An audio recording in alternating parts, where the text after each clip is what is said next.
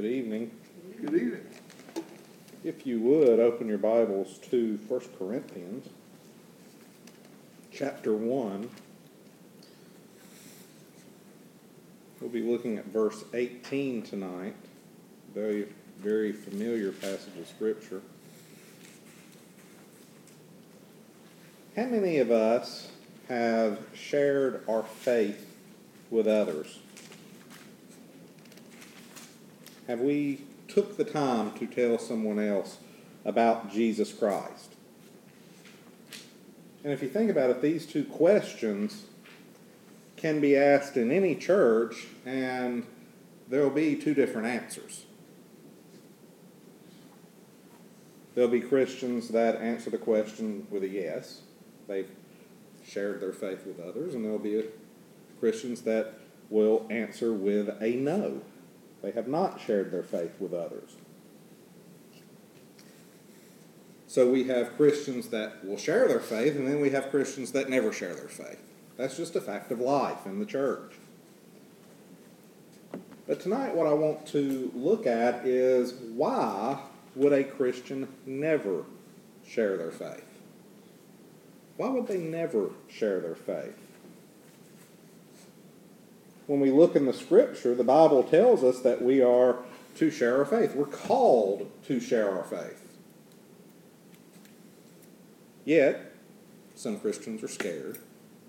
They're scared of what the world will think, how people will react. They don't want to cause an offense. They don't want to be offensive to others. That's what they say. But then it makes you think are they scared of offending others or are they just offended by the cross? Offended by the cross of Jesus Christ. In 1 Corinthians 1:18 it says, "For that preaching of the cross is to them that perish foolishness, but unto us which are saved it is the power of God." Let's go to the Lord in prayer.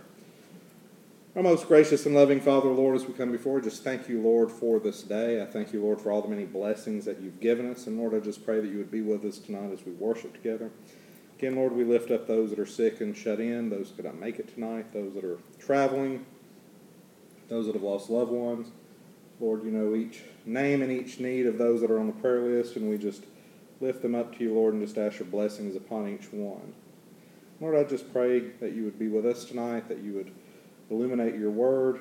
Just give me the words to say and hide me behind the cross and let the words that are spoken be your words. And Lord, I just pray that, again, that you would just be with us, just overshadow us with your love and watch care, and just bind down Satan and let him have no part of this service. And again, Lord, if there's anyone that needs to make any decision, I pray that you would speak to their hearts. Just continue to be with us. Continue to overshadow us with your love and watch care. We just ask this in your Son's precious and holy name, Jesus Christ. Amen. Now, it goes without saying that the cross of Jesus Christ is offensive to the world. We can see it. People are offended by the message of the cross. They're offended that, you know, when they hear about a Savior who died for them. And Paul tells us why it is offensive, why it's foolishness. He says it's foolishness to those that perish, those that are lost. They're offended by the cross because people don't want to hear the gospel. For instance, I know someone who said they're God fearing, even though they don't go to church, even though they don't read their Bible, and they don't believe God will send them to hell. That's what they said. Yet, they have never believed on Christ. They've never received Him as their Lord and Savior. And every other word out of their mouth is a cuss word.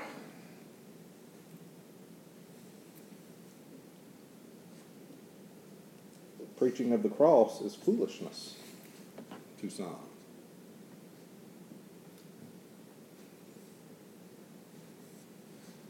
And you have people that will say, Well, I'm God fearing. I believe in God.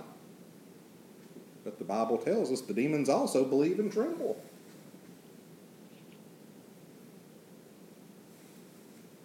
The cross is foolishness. They don't believe, people don't believe, the lost do not believe they need Jesus Christ. They don't believe they need a Savior who died for them. And it makes you ask why? Why are people like that? And two things come to mind. The first is when you look at someone who is lost, you are looking at someone who is dead. They're dead. Not physically dead, they're spiritually dead. And if you think about it, someone who is dead cannot see the state they're in. They're blinded. They're in darkness. And that's what Paul says. They're in darkness. Their hearts are darkened. They can't see the state they're in. Thus, when confronted by the Savior, it's foolishness. It's foolishness to them. And then, secondly, you have some who don't believe in sin. But that goes back to their hearts being darkened. They don't believe they sin. Of course, then you have some, and I'll just mention this as an aside, you have some that don't even believe in hell or that God would send anyone to hell.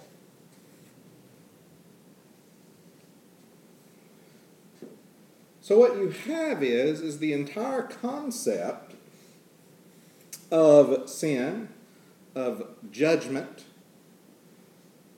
of the substitutionary atonement of Christ, of the cross, the sacrifice of Christ, the death of Christ in our place, all of these different things that go into salvation is foolishness to these people.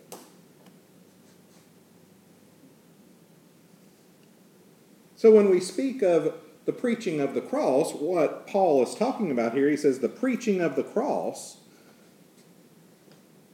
The preaching of the cross is nothing more than the gospel of Jesus Christ.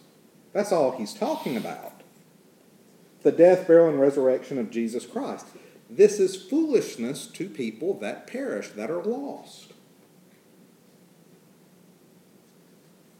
It's offensive to them. Yet, Christians are called, we are commanded to go into the world and share something that is foolishness to people that need to hear it. We're called and commanded to share the gospel, the message of the cross to this, to this world. I mean, turn over to Matthew 28. Look at verses 19 and 20. Christ commands, Go therefore and teach all nations, baptizing them in the name of the Father, and the Son, and the Holy Ghost, teaching them to observe all things whatsoever I have commanded you. And lo, I am with you always until the end of the world. Amen. Now, the command to go into all the world was given to the disciples. This was a command to the disciples. But by extension, it was given to the church. Because the disciples are the ones that started to spread the gospel and build the church. So it's a command not only to the disciples, it's a command to the church. And it's a command to the church throughout history. It's a command to all Christians everywhere throughout history that was first given to the disciples, and that is that we are to go into all the world and tell the good news of Jesus Christ to others. So, what this means, we are to preach the cross. That's what it means. We're to preach the cross. We're to tell others about Jesus Christ and Him crucified. We must, as Christians, follow the Word of God. And we're commanded by the Word, by Jesus Christ, to go into the world. And we must base our entire Christian life on the Word of God. It's like Emil Brunner once said, and this is just paraphrasing it. He said, Our true being comes by basing our life on the Word of God. The gospel of Christ, the preaching of the cross, is offensive to the world, to the lost. But it should never be offensive to the Christian. It should never be offensive to the Christian. Yet, when we neglect sharing the gospel, when we have the opportunity, and you can think of it this way when we have opportunity after opportunity after opportunity after opportunity to share the gospel with someone, and we never do it.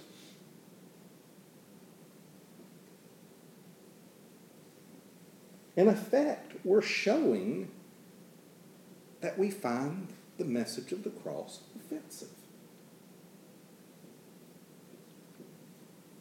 That we're ashamed of it.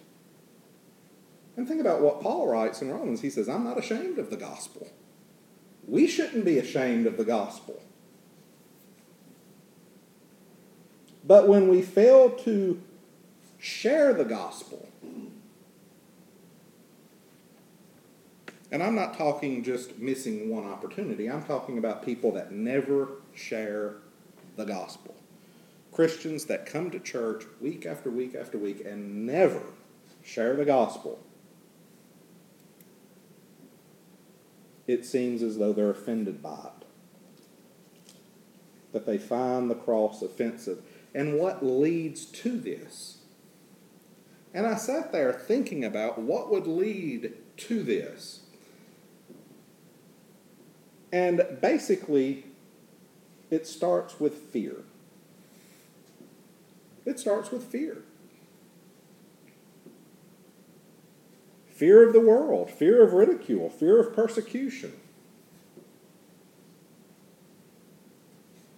The cares of the world. But then I was like, that's too easy of an excuse. Because we can all say that we're scared to share the gospel. We can all say, well, we have worries, we have this, we have that. So I started thinking harder about it. And I came up with this Christians can't share the gospel of Jesus Christ. A lot of Christians can't share the gospel of Jesus Christ because they don't know the gospel of Jesus Christ. They never pick up their Bible and study it.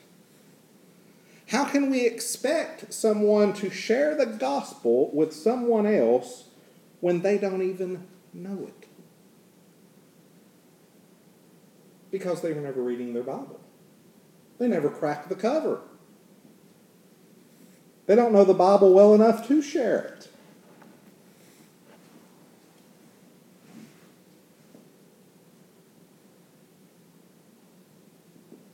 And what that shows is a Christianity today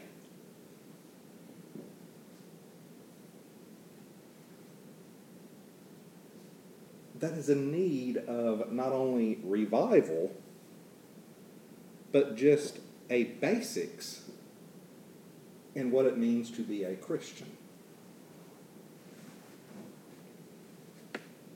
We should never fear the world. We should not fear ridicule or persecution.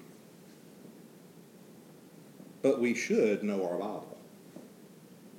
And we should know the gospel well enough to share the gospel with someone else.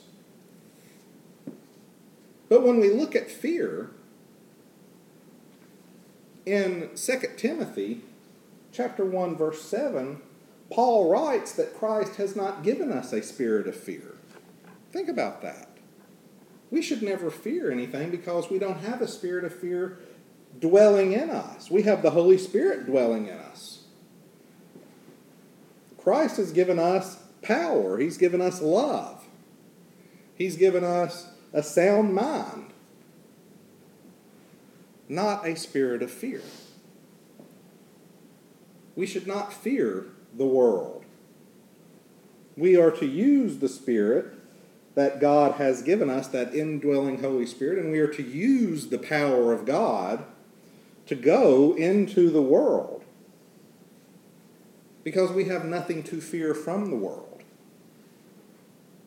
But we can't expect Christians to go into the world if they're not prepared to go into the world. Christians need to be prepared. That's why it is so important for us to have an active prayer life and to have an active study of the Bible in our life. The quiet time is important. Setting a time apart every day where you can have a time of prayer and Bible study on your own.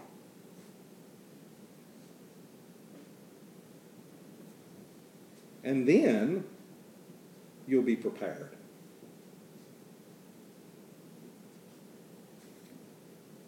But we have nothing to fear from the world because we belong to Jesus Christ.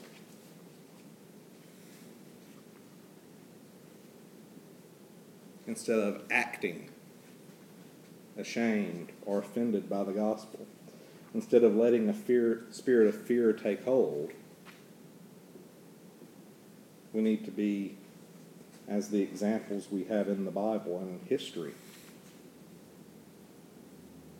Now, what do I mean?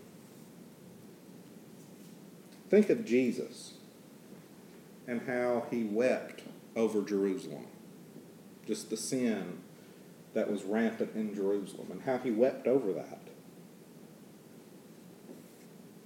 Think of Paul and how he said that he wished that he would be accursed if it meant that Israel would be saved and come to a saving knowledge of Jesus Christ. Think of Moses asking God to forgive Israel. And if not, having his own name blotted from God's book. And then in history, we have the example of John Knox. When he was ministering in Scotland, he prayed, Give me Scotland or I die. Scotland for Jesus Christ. Then we have John Wesley, who said, The entire world is my parish. Meaning that he wanted to share the gospel with the world. We should never be ashamed of sharing the gospel. God has not given us a spirit of fear, so we should never fear the reproach of the world. But we need to know our Bible, we need to know the gospel, we need to study our Bible so we can share the gospel and not fear what the world throws at us. Because we know that the cross is foolishness to the world. It's foolishness to them that perish. But to us, it's the power of God, it's salvation, and it's the message of love that we need to share with others. Let's stand for prayer. Our most gracious and loving Father, Lord, as we come before you, just thank you for your word. I thank you, Lord, that we can just learn from your word. And I just pray, Lord, that we would just take what we learn and help us to apply it into our daily walk. And again, Lord, if there's any here that needs to make any decision, I pray that you would speak to their hearts. Just continue to be with us, continue to overshadow us with your love and watch care. We just ask this in your Son's precious and holy name, Jesus Christ. Amen. Amen. All right, if you would take your